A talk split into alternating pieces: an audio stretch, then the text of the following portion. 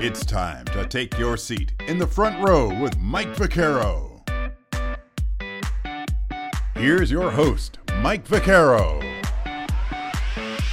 Hey, thank you, Chuck, and welcome everybody in the front row with Mike Vaccaro. I am your host. Behind the scenes, as always, J.R. Quitman, our creator, producer, and director. And we always remind you as well this is a CLNS Media Network podcast. Up to episode number 61, and it's a great story. Larry Farmer grew up in Denver, played basketball at UCLA, a member of three national championship teams. He went 89 and 1 his, his three years on the varsity team, played for some uh, great teammates, including Bill Walton. We have some great stories about Bill Walton, obviously, about his head coach, John Wooden, who won 10 championships at UCLA and such a great tactician as a coach. We hear some great stories about the first time and the last time that Larry Farmer had a chance to speak to John Wooden. Eventually, going into coaching, Larry Farmer would coach at UCLA, other stops at Weber State and at Loyola Chicago as well. We get into all that with him. We also hear about Sister Jean when he was with Chicago and a great story about the team chaplain there who's made news recently as a big fan of the Ramblers from Loyola Chicago. Great episode here, great stories. It is the story of Larry Farmer, episode number 61 of In the Front Row. Larry, uh, it's an honor to have you with us here today. I appreciate you, you spending a little time with us. Uh, a lot to get into about your life and, and certainly about uh, your new book uh, that came out in February, Role of a Lifetime, that talks about uh, your, your playing career, also your coaching career as well. But let's get into how things started for you. Uh, born back in 1951, you grew up in Denver. Tell us about life in Denver back at that time and, and where basketball was in your life early on. Right, right. A very close knit family. Uh, uh, sports was always a big part of, of my life. Uh, my mother and father preached academics, and so everything athletic had to come after everything academic. But I was a late starter with basketball. I started playing uh, basketball uh, in PE uh, in junior high school. And you know, you think by today's standards, kids are pretty much well along and um, and playing uh, AAU basketball by the time they get to junior high school. But I picked up the game late, and the first time I actually played uh, basketball where I was being coached, I was a sophomore in high school. So again, a, a very late start. I had a very good foundation um, in terms of sports. I could, you know, I could run, I could jump pretty well, and because I started playing basketball late, I was a coach's dream uh, because I didn't have any of the habits that had already been formed because I've been playing for so long. So every coach that that uh, I was ever privileged to play for, the way they taught me how to play, the shortcuts that they told me how to to play defense or offense or a system, I had to do it exactly that way in order to be successful. So throughout my career, I heard that said more often than not about me is that I was very coachable, and the reason for that is because I was learning as I was as I was playing. Yeah, that's certainly a, a good part there. Uh, again, kids these days, some of them aren't coachable. is that something that helped you or, or, hindered you as you eventually went into coaching and you were doing the coaching to to young men? Oh, it was absolutely a help uh, because going in uh, as a coach, understanding that everybody doesn't learn at the same pace. You have experienced players, you have inexperienced inexperienced players, and as a team, you're only going to be as good as that um, player, that worst player, uh, as far as contributing. And so you have to teach as hard to make sure that that player um, learns, especially if that player is one that's contributing in practice or certainly uh, contributing in a game. So that really prepared me for understanding patience and making sure that um, I made I, I was uh, very diligent in making sure that everybody understood exactly what it was uh, we were trying to accomplish. 1966 to 69, you, you play high school. You were uh, first team All State as a senior. So again, you're coachable, but the talent as well had to kind of match up with that as well. What made basketball your sport? Do you think?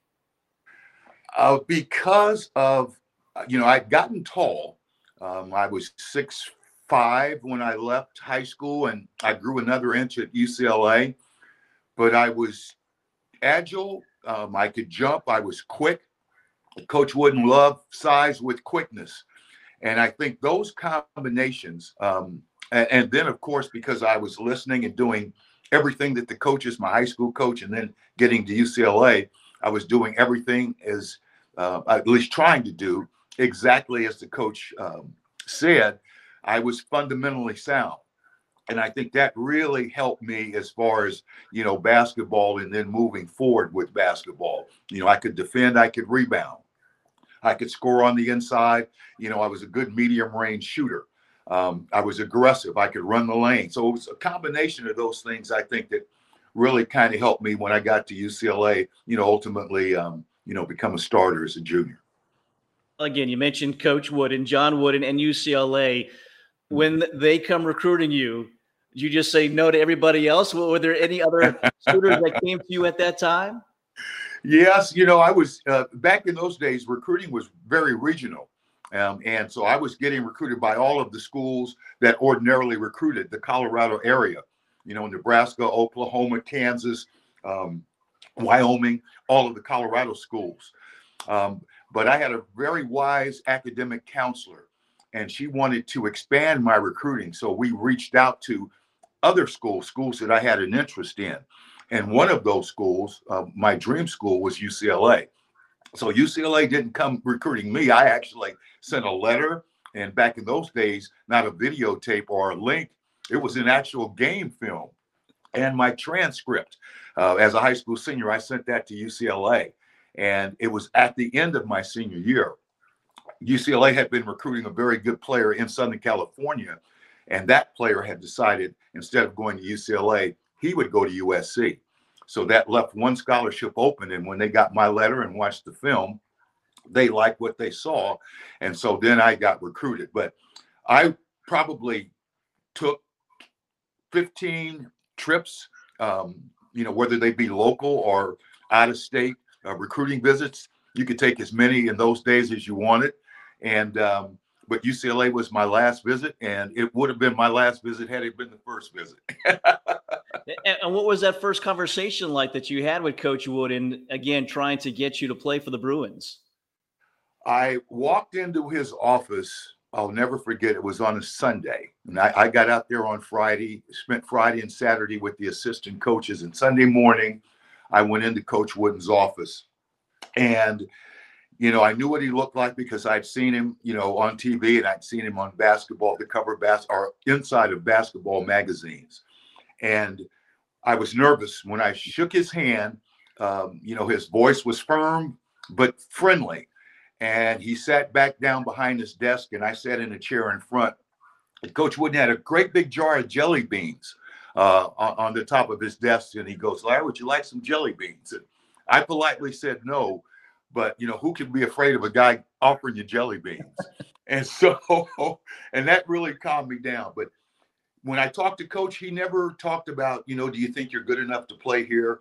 We talked about academics. He said, you know, hey, you're a good student. That would be expected of you if you come here. Uh, we talked about family. We talked briefly about religion. We talked about my aspirations. But it was really a conversation where I think he was getting to know me. And I, I remember when we finished talking and I got up to leave, I hadn't formally been offered a scholarship yet. So I thought, well, maybe I said something wrong and coach doesn't like me. But it was shortly after that uh, that uh, Gary Cunningham and Denny Crum Denny Crum, who later went on to be a Hall of Fame coach at Louisville, he was an assistant at UCLA. When I got with them and, and they were taking me to the airport, you know, that's when the formal uh, offer was made. So it, it didn't take long to make that decision. Started with the jelly beans and, and ended with a, an offer at, at, some point there. That's that's great. That's a great story. So so you go there 1969, 1970, still at a time where you're not allowed to play as a freshman, right? So so what was that freshman like for you? You couldn't play with the you know with a varsity team that went on to win a national championship that year, uh, beating Jacksonville uh, with uh, Artis Gilmore, who we had on previously as a guest. Yes, yes, we um, uh, they only give out one uh, freshman award at UCLA, um, the Seymour Armand Award, Freshman of the Year, and you can only imagine the names on that trophy, what it reads like. And um, but I was awarded uh, that trophy at the end of, of our freshman year, and I went home to Denver, and I watched that Jacksonville game like everybody else did on national TV. It was really, uh, at least for me, because I was on the UCLA. I was on the UCLA team, but I wasn't on the varsity team. But you feel a part of what the varsity was doing, and even though I was sitting in Denver watching the varsity team beat Jacksonville, certainly I was really happy. But I started to feel the pressure of what I knew was going to be expected of us the following year. Now, the following year, I had to make the team and you know try to earn some playing time. We had Sidney Wicks, Curtis Rowe, Steve Patterson, so I wasn't, you know, I, I, wasn't fooling myself that I was going to step in as a sophomore and be a starter. But I knew I could fight for playing time, and plus, I knew playing against those guys every day in practice, I would, I would get my behind beat, but I would get better, and and that's certainly what happened. Well, when you talk about practices, because you see John Wooden in games where he's just sitting, he's watching because he always felt like it, the job was done in practice, right? What were those practices like? What was Coach Wooden like in those practices to to help you guys get better and get ready for those games? It was it was absolute controlled warfare. There were times where those four or five days in practice uh, preparation uh, for the games that weekend were tougher than the actual games themselves. The practice, um, the practice, uh, the practices at UCLA uh, were like being in a classroom. They were timed to the minute. Uh, you didn't walk from drill to drill. You jogged. If a drill ended on one end of the court and coach wanted to run a drill at the other, he'd blow that whistle and say down at the other end, and everybody would would jog down there. So there was no wasted time you know, back in the early 70s, uh, the science of sport hadn't evolved the way it is now. And so we didn't have an official water break. so we would practice for two and a half hours. And the only way you could get water is if you snuck over and got it, or you caught what coach was, his attention was elsewhere and you could sneak over and get it. But uh, practices were his classroom and he felt the games were won and lost uh, in practice. And because we were so talented, um, the emphasis on fundamentals, teamwork, conditioning, those practices proved to be um, what Coach Wooden would say the games are won and lost in practice. That's when all the preparation was done. So by the time we got to the weekend, it was really just an exercise. If we do what we did in practice those four or five days, then you know the outcome would take care of itself. Is it true you really never worked on the opponent, scouted the opponent? It was more all emphasis on, on you guys. Yes, uh, yes. And the reason uh, the reason I say yes and yes is coach always knew what the other team was going to do. Their best players, their best plays, and we might have a drill, uh, a defensive drill that might emphasize something that the other team does well that we would see but he would never mention that team by name. There was never a formal scouting session where he would say, okay, uh, USC is going to run the high pick and roll and they're going to lift punch on the other side. We never did that. The other team was never mentioned. I'll tell you a funny story. My senior year, I'm getting interviewed um, uh, by a writer. Uh, you know, we're undefeated. We're having a great year. We're picked to, you know, obviously win the national championship. And about three quarters of the way through the interview, the guy stops and he looks at me. He goes, uh, Larry, you don't know who you're playing this weekend, do you? And I said, No, the name of our opponents never come up in practice. But I guarantee you they know who they're playing this weekend. But that was Coach Wooden's approach. He he never mentioned the other team. Um, and we seldom were ever told, if at all, that uh, this wrinkle or this play was something we were going to have to defend. The emphasis every day in practice was on us. Yeah, 1970s. No social media to go on there and see who you're playing. So, so you were just worried about yourself. And, and, again, a great career. You know, you were there during uh, three national championship years, all, all three years that you played. But uh, again, you talked about the pressure. Was there a pressure every time you won to win another one and keep that string going? Not so much of the string. We didn't get, we really weren't made aware of that until my senior year. And we were I think at 45 in a row, and 60, you know, was the was the um, record held by USF. Uh, prior to that, you know, eh, people use the old phrase "one game at a time," and you know, you hear that all the time, and you know, sometimes, yeah, they just say that. But that's how Coach Wooden, that was the culture at UCLA. You know, we worked hard in practice to become the best team we could become. And Coach had us convinced that he just wanted us to get a little bit better every day. So we never looked ahead. Um, and I think that's one of the reasons why he has sustained su- success for so long is because we didn't talk about winning. He never used the word winning. And his only concern was us getting better and getting better and preparing for that next, you know, that next opponent. The pressure that we felt, um, you know, certainly was to keep the tradition going. Um, our fans, you know, our, everyone, the media, they expected us to win because we were the best team. So we were aware of that. But there was a lot of pressure that we put on ourselves because, you know, the team before that had won, the team before that had won. We were expected to win. We certainly felt that, you know, if, if we gave it our best shot, we were going to be hard to beat. So it was more of an internal pressure than it was an external pressure. Yeah, you were there again uh, during the time where you had won seven in a row. excuse me, seven national championships in a row. You win the, three of them. What was it like on campus for you? What was it like for, for that team on campus when you're walking around? I mean, you had to have been celebrities on your own campus at that time. Uh, you know, to say that um, life was good on campus would be an understatement. We, uh, and that was pretty much true throughout, you know, Southern California. Um, you know, we uh, you know, it, you know, in terms of of, of competing for uh, television time, airtime, popularity, you know, we we had the Lakers, and uh, there were people that felt our fast break was better than the Lakers' fast break. that, that was that was a pretty good team. They had Jerry West and Gail Goodrich, Wilt Chamberlain. They were pretty good, but uh, it was a it was a lot of fun, and it was a it was a humbling experience. You know, again, Coach Wooden preached modesty and and so we never got you know full of ourselves or big headed but it was you know you, I, I do in my own way kind of know what it feels like to be a little bit of a of a rock star. We uh, yeah it was it was pretty nice. Yeah it had to be like you said a rock star at that time uh, when you play for ucla so again 89 and 1 is your record during your three years in the varsity team. You win three national championships. Do you remember the wins of those three national championship games more or the loss during that time against Notre Dame back in January of 1971? It's it's it's funny because you you know you mentioned 89 and and there are more people you know throughout my life you know post UCLA that will say hey you're 89 and 1 what who was the team that beat you? I said you you can ask me about 89 games but you want to ask me about about the one.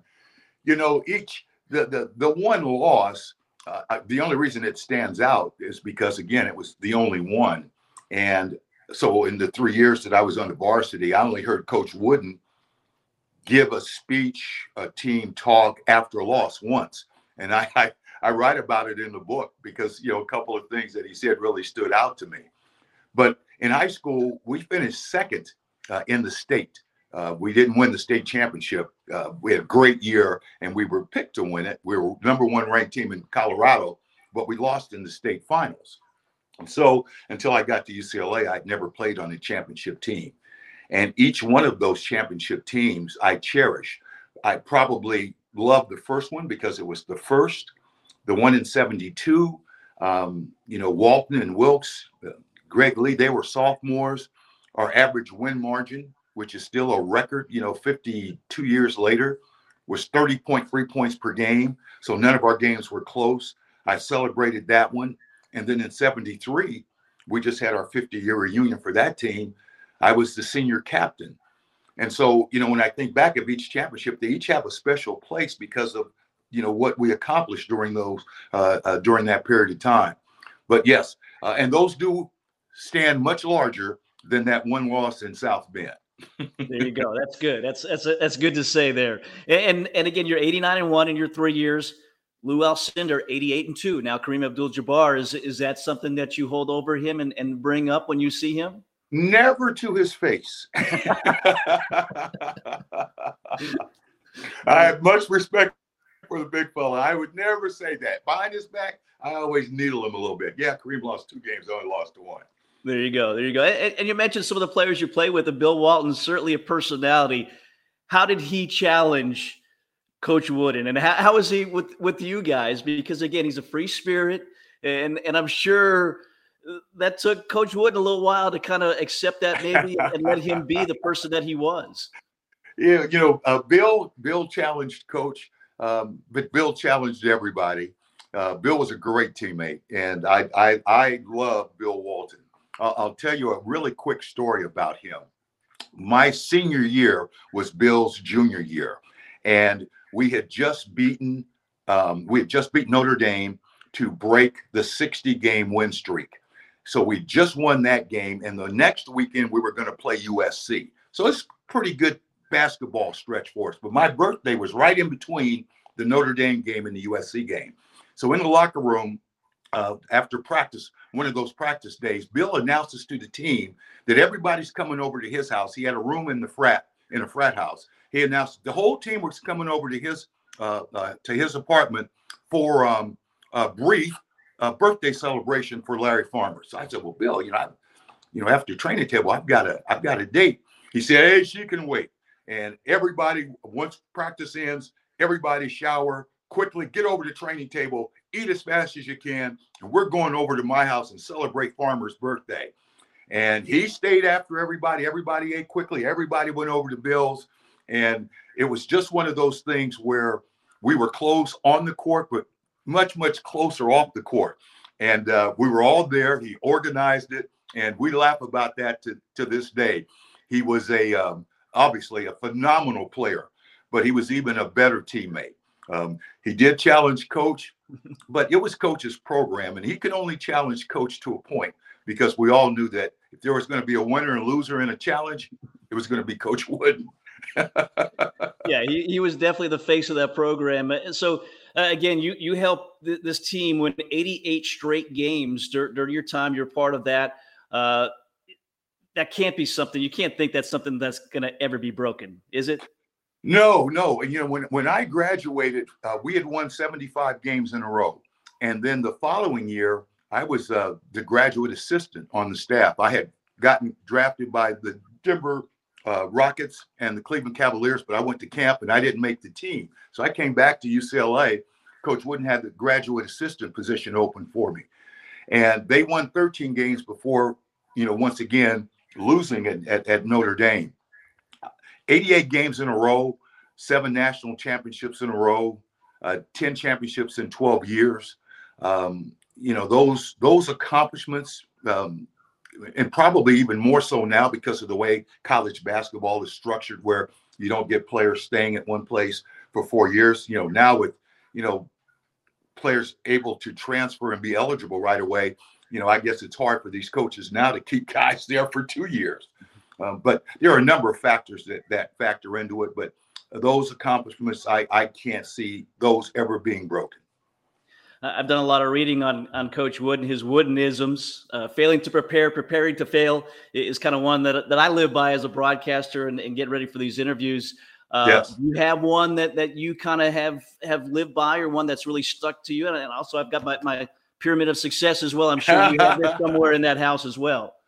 Yes, yes. I preached this to my kids, and this year I actually coached uh, all girls Catholic school, Woodlands Academy, and I had those girls quoting Coach Wooden. And one of my favorites of all time, you know, is it's amazing how much can be accomplished when no one is concerned over who gets the credit. Um, you know, the title of my book is Role of a Lifetime. And you know, every great team, sports team that you think of, every great organization that you think of, you have superstars, you have people that excel. And then you have role players, and those role players have to excel at what they do in order for this thing to all work, certainly at a championship level. And that quote about not being concerned over what you know you do, but be more concerned over what the team does, to me is something that um, um, that I live by, and that was one that I have quoted. Uh, I've coached all over the world, and I'm probably sure that every place I've ever been, whether it be Germany or Kuwait, I have players there that can quote Coach Wooden in their own language, and that would be one of them. Another uh, story I've always heard from him, and uh, you know, I worked at Campbell University for a while. He would always come to camps there, and the one thing he would teach campers, the first thing would about be putting on their socks how to put their socks on the right way because that really affects obviously their feet and how they, they they're going to uh, perform out there. Is that something that he did with you guys as well? Uh, the, the, the, we had a team meeting before the start of each season, and at that team meeting, coach would give uh, you'd have two handouts, and on one handout uh, there was probably a list of twenty things, uh, the expectations of a UCLA basketball player. It had to, you know, do with being in class every day and being on time and and uh, and it, it just everything off the court. And then he had a, another sheet, another handout, and it probably had about 25 items, and it was the expectations of a UCLA uh, um, uh, basketball player. This all had to do with practice. And so coach would read through each one of these items one by one. So there would be, um, you know, no reason that you as a player would not understand what was expected of you off the court in the classroom and on the court and during practice and in the locker room.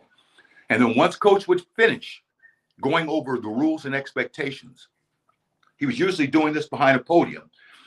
He would walk over, sit down, uh, take off his shoe and his sock, and then he would proceed to show us the correct way to put on your socks so there weren't any wrinkles on the bottom, because you know wrinkles on the bottom you could get blisters, and if you get blisters on your feet, you can't play. Uh, you know, you can't change the direction. He can't do any of those things.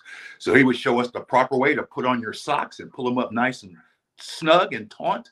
And then he showed us the exact proper way to tie your shoes to make sure that you got those laces tight, pulled them all the way up, and um, and tied those shoes properly.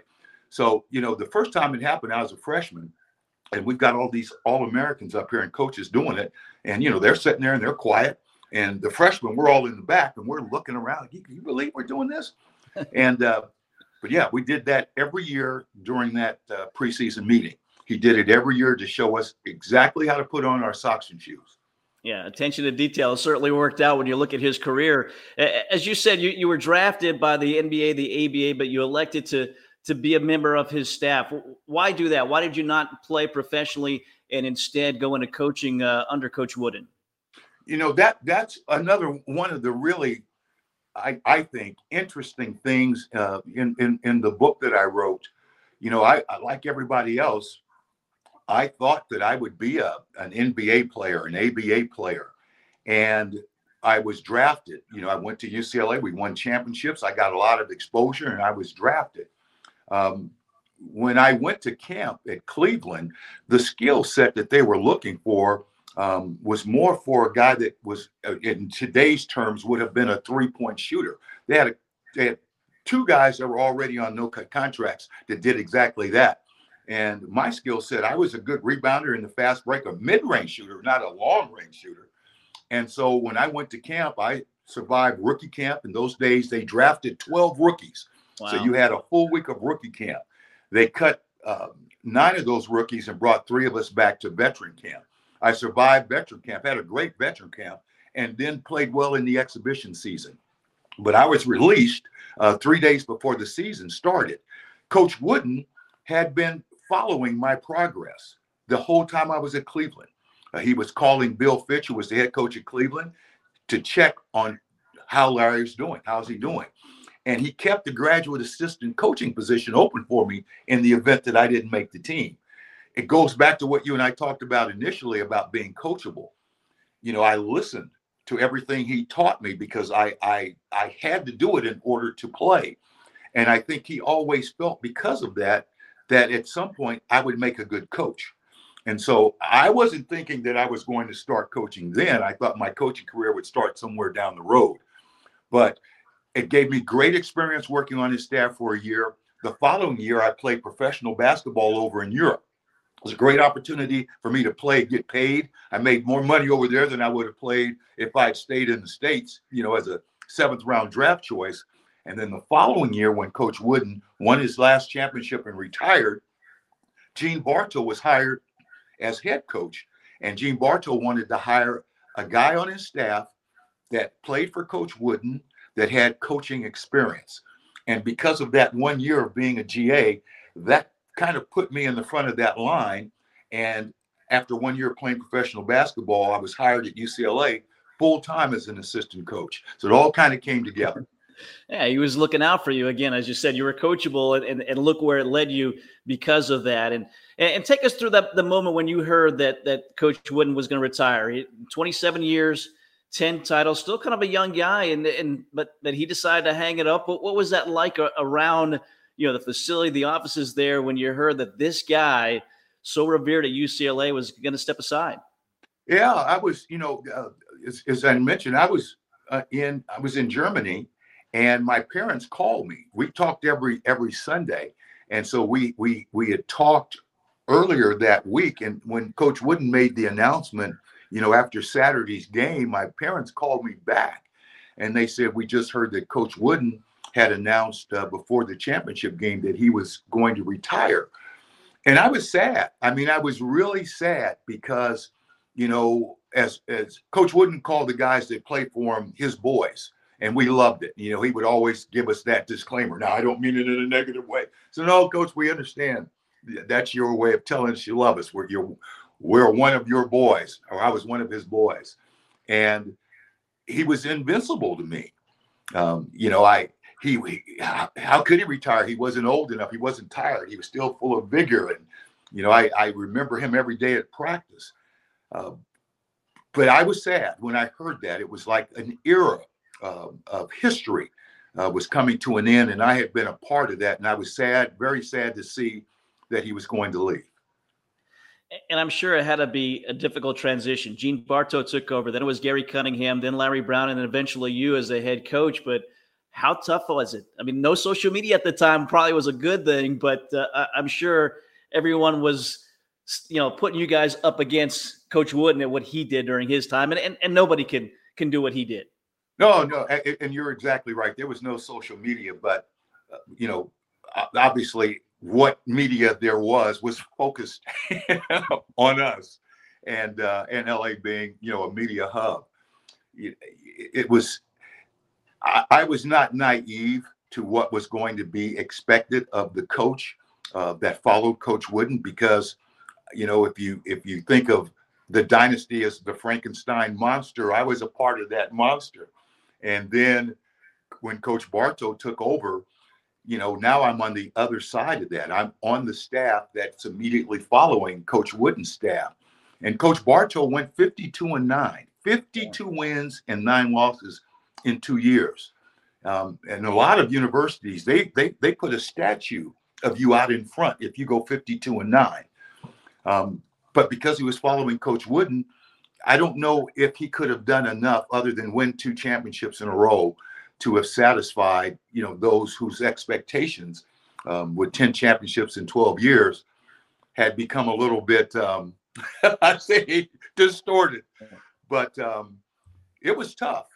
But when I became the head coach after Coach Bartow for two years, and then uh, Gary, Gunning, Gary Cunningham, who played for Coach Wooden who was on his staff for 10 years, and then Larry Brown for two years, um, you know, I knew what to expect. I knew what was going to be expected of me.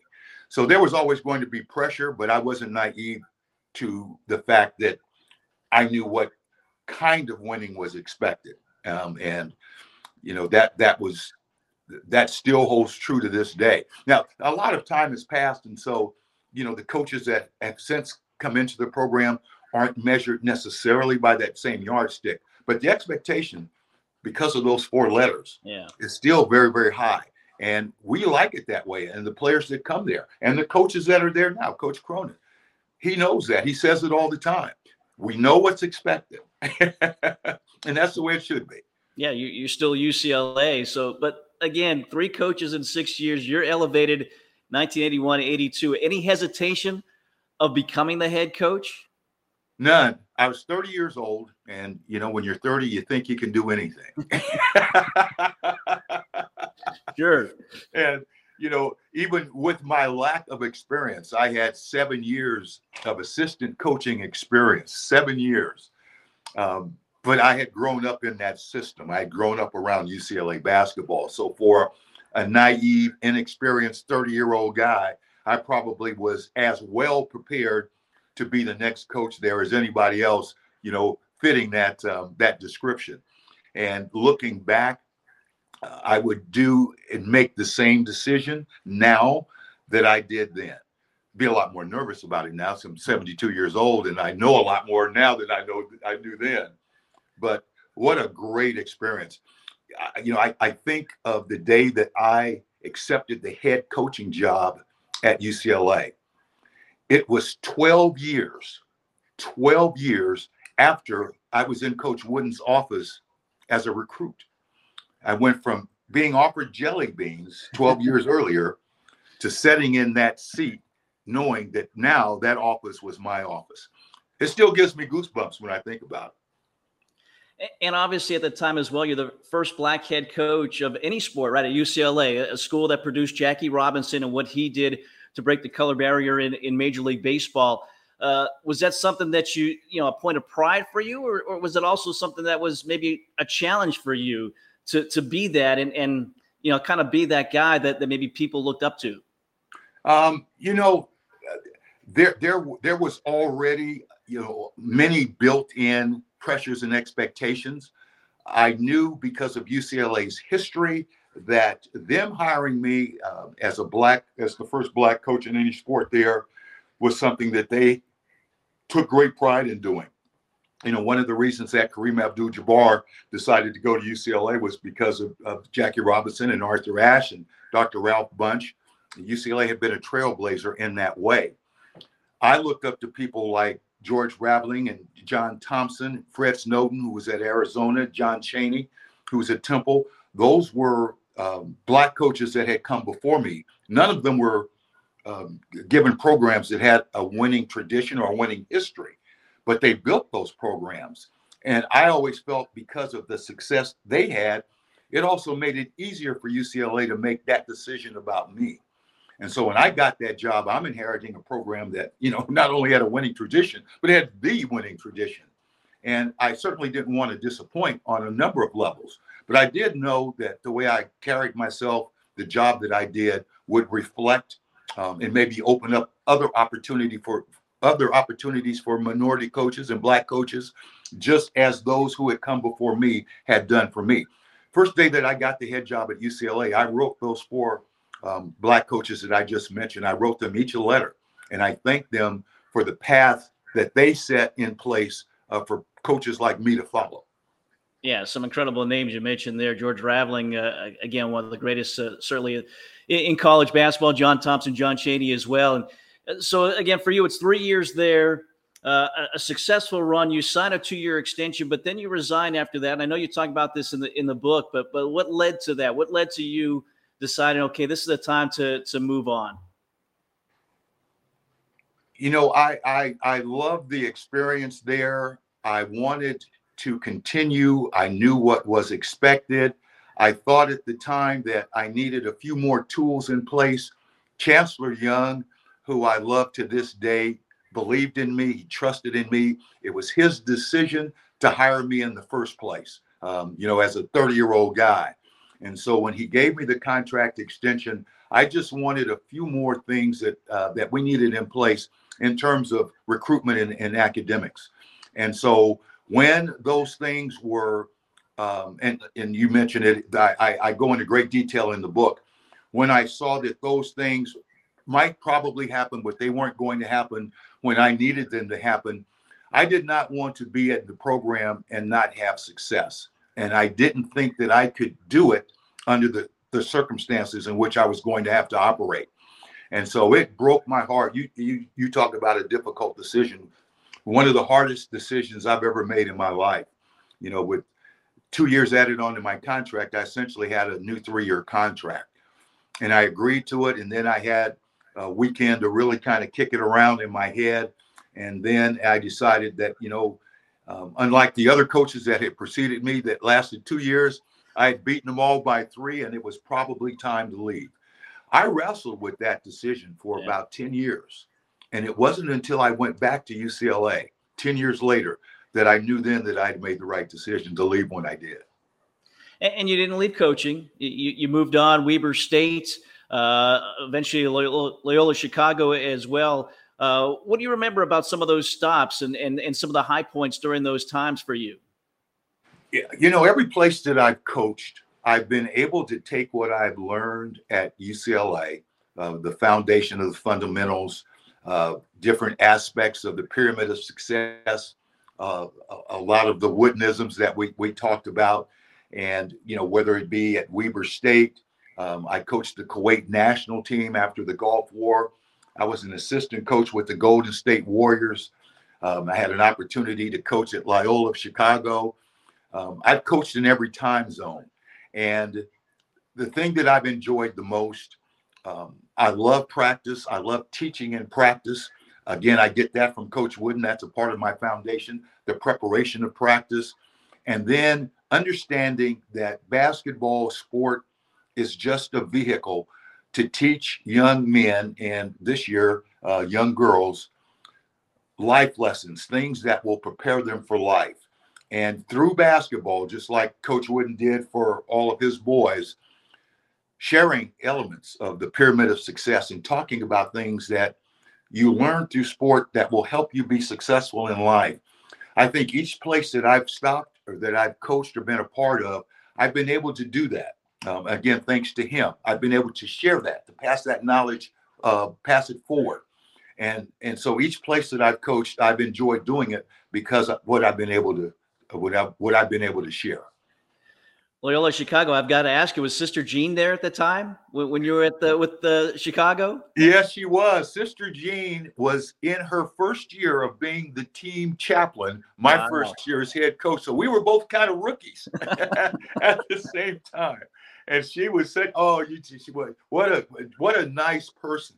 And she did. Now her prayers have gotten better because she's incorporated a lot more scouting reports into her prayers. But when she first started, her pregame prayers were so. I mean, I told her one time, we're in the locker room and, and Sister Jean prayed that we win the game. And after she finished praying, I said, Sister Jean, the team had left the locker room. I said, Sister Jean, you can't ask the good Lord for us to win because maybe the other coach is praying that they win. She goes, Yeah, I can pray that way because the good Lord listens to me. Oh, it was so funny. It was so funny. Oh, what a great person. Just an absolute great person. Yeah, you've got a book out. She's got a book out as well. At, at 103 years old, Sister Jean is is still a star there with uh, Loyola Chicago. Well, again, uh, stops also for you in Hawaii, Western Michigan a couple of times, uh, a year here in uh, our state in North Carolina with the NC State as, as well. And then, like you said, you're retired, but you were telling us off the air before we got started. You're, you're never really retired, so you're doing some high school coaching now. But uh, is this game just you're just always involved with this game? It looks like it, it becomes a part of you, and because it is bigger than just you know the 40 minutes that the game goes on, the relationships that you uh, create and nurture with the players. Uh, uh, this year, I'd never coached girls before. I have a daughter, and you know, I'd certainly worked with her in basketball, but I'd never coached girls before, and certainly never coached at the high school level. And I got so much satisfaction out of teaching those girls. Our, our, our upperclassmen were all juniors, so they're 16 year old girls. And at the end of the season, to hear them say things like "Be quick, but don't hurry," uh, "Be on time when time's involved," uh, uh, "Failure to prepare is preparing to fail," like you like the one that you like. I'm hearing these 16 year old girls say that and uh, it just, I mean, you uplifted my spirits, and I know up in heaven, Coach Wooden is smiling because his legacy is continuing. Yeah, you certainly probably one that maybe the closest to his legacy right now. And and you mentioned, you know, the first time you met him. Do you remember the last time you, you had a chance to see him before he did pass away and, and, and leave us? Yes, yes. Um, I was I was coaching. Uh, I was coaching at the University of Hawaii, and I had called coach to check on him. Um, and in those days, as his health was declining, uh, Tony Spino, uh, uh a great trainer uh, at UCLA, he also worked for the Milwaukee Bucks. But Tony worked at UCLA, and the athletic department decided to assign Tony, although he was still on contract at UCLA, they assigned him full time to take care of Coach Wooden. And so when I wanted to check on Coach Wooden's health, I would call Tony, and Tony was literally staying with Coach 24 hours a day. I would call Tony and you know just to find out how Coach was doing. Well, on this particular day, I called Tony, and uh, he answered his cell phone. He goes, "Hey, Larry, I'm just getting Coach Wooden in the car. He just had a doctor's appointment." So I said, okay, Tony, well, I'll call you back. He goes, no, no, no, no, no, hold on. And so Tony hands Coach Wooden the phone. And Coach Wooden says, Larry, how you doing, fella? And I said, Coach, I'm great. Coach, how, how are you? And we had a brief conversation. And at the end of the conversation, Coach told me he loved me, and I told him that I loved him. I'm, I'm getting choked up. And um, Tony called me back later, and he said that Coach was having a really good day that, that day. And he didn't want that day to go by since I had called without me having a chance to talk to coach. And that's why, even though he was in the middle of putting him in the car, getting him settled as they were leaving the hospital to go back to uh, the condo, he put him on. And that was the last time that I, I talked to him. And the last thing uh, that we said to each other was that, uh, um, excuse me, we loved each other. And again, you know, from the outside, people see the wins, they see the championships, but from the inside, you guys and, and what he meant to you, it, it, seems like it's it's so special. And, uh, and certainly, I appreciate you sharing that story with us here today. And, and he was a good player during his days at, at Purdue as well. Did, did he ever hop into to practice and kind of show you how to do things? I mean, again, he was still young enough that uh, I'm sure he showed you guys a few things. No, you know, he no, he never, he never, he never hopped into practice. But you know, we we we'd heard that he was a three-time All-American, and when there were certain drills, uh, especially at the beginning of the year, that coach would introduce, and he would introduce a drill, and then he would let us do the drill, and then the next day we would come back through repetition, and then he would start to really hone in on the fundamentals, and then we would do it again and do it again, and so that's how he taught drills. Well, there would be certain drills where coach would jump in, like if it was a drill where he wanted to show how to dribble handoff or a, a, a real crisp post exchange. And he might jump in and his footwork would be precise and he would, you know, he'd have the ball and it would be, you know, in triple threat position. And that two inch pass was perfect. And he would jump in and he would demonstrate, but it was always, you know, just a few little things. But, you know, to actually get in a drill and to all out participate, he never did that. But we could always tell because of the way he handled himself in the ball that he knew what he was doing. As you watch games now, UCLA, other teams as well, do you see what he was teaching then still in play now, or, or has a game evolved and changed that much to, to where somebody like him, maybe the game wouldn't translate for him? You know, with the way players dribble the ball now and, and they're allowed to carry and the ball come to rest and put the hand on the side, as you can tell, I'm, I'm really annoyed with this one. Uh, he that would not have set well with him. It gives the offense such a great advantage when you can control the ball, not with your hand on the top like we had to do in the old days, but when you can put it on the on the side. But if you think of the way we describe players today, the really great players today that we all love to watch, the word versatile is now becoming popular again. You know, basketball for a while was very specialized and everybody had to be able to do specific things. And now to be versatile. Um, and what does versatility mean? Well, you can shoot it from the inside, shoot it from the outside. You can dribble, you can pass it, you can score with either hand. These were fundamentals. These were the things that Coach Wooden taught and preached. And so the game from that standpoint of being versatile, being fundamentally sound, making great decisions, that is what he teach. That's I mean that's what he taught. Um, the way the game is played now, where um, a lot of really good teams focus on the screen and roll action, and because of the three point line, the floor is spaced and there's a lot of standing and, and, and waiting for the ball. That would not have been something that he would have liked because he liked movement, uh, created problems for the defense.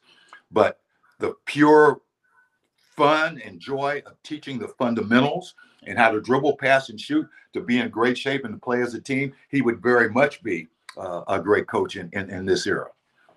That said, you guys in this era, how, how would your team stack up? Again, you're three time national champion, 89 and one record, your three years in the varsity team. How would those teams stack up to today's game? As long as Bill Walton and Jamal Wilkes were healthy, we would have been fine. there you go. That's a, that's a good two to start with, right? Those hey, two, you as the role guy. Guys, yeah, they were healthy. They we would have been fine. Now, if, if yeah, we had any problems with them, some of these teams with, with their quickness and athleticism, they might have given us a problem. But I'll take my chances with those two guys. Larry, again, this is this has been so much fun here. Uh, again, as a fan of John Wooden as I am, to hear the stories from you from the inside. And I know you talk about those in your career in, in your book. Uh, again, tell us about your book. It's out uh, already now. Where can people get that? Yes, you can uh, get the book at Barnes and Nobles, uh, Amazon, um, Walmart, all the major outlets.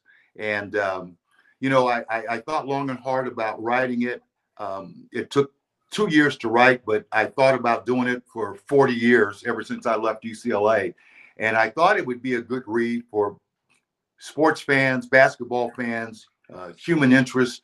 Um, I devote one chapter, uh, one small chapter to the importance of being a role player. I think any high school coach or high school kid or college coach would want to read that and understand, um, especially with the transfer rules being the way it is, um, you know, when you make a decision, um, how to stick that decision out and, and, fight your way through it. But you know, because of the the, the view that I had of, of UCLA and the dynasty being a player, um, winning three championships, and then immediately being on the staffs uh, that followed, it's a unique insight into uh, the inner workings of, of UCLA and and um, the stories that I tell. I think people will learn a lot more about a lot of my teammates certainly about Coach Wooden, the relationships. And it was a great ride. Um, and I really enjoyed sharing the story about what it looked like to be a part of the uh, the UCLA dynasty. Yeah, you get Bill Walton and Jamal Wilkes involved with that as, as well. Uh, again, you're a great embodiment of not just UCLA, but Coach Wood and what he was. And, and, it makes sense that you would write a book like this, having played for him and coached with him as well. And uh, certainly those girls don't know how lucky they are to have you as, as their head coach, man. As, as you said, you know, the, the, lessons that you're giving them, they're, they're giving it back to you. So uh, you're certainly making a difference. And I can't thank you enough for, for sharing such amazing stories with us here today. Oh, super. Thank you, Michael. It was great. Great. Had a lot of fun. Well, another great guest, Larry Farmer. We appreciate his time and the tremendous stories he had to share with John Wooden, especially if you're a fan of John Wooden like I am. I'm sure you appreciated that. If you did like this episode, be sure to like it. Be sure to subscribe as well to our podcast. More great guests, more great stories coming your way soon in the front row with Mike Vaccaro. So, again, our thanks to Larry Farmer. Do check out his book as well if you want to hear more on Farmer and his role with UCLA, his relationship as well with John Wooden. Until next time, once again, we'll see you next time for another edition of In the Front Row with Mike Vaccaro. Have a great day, everybody.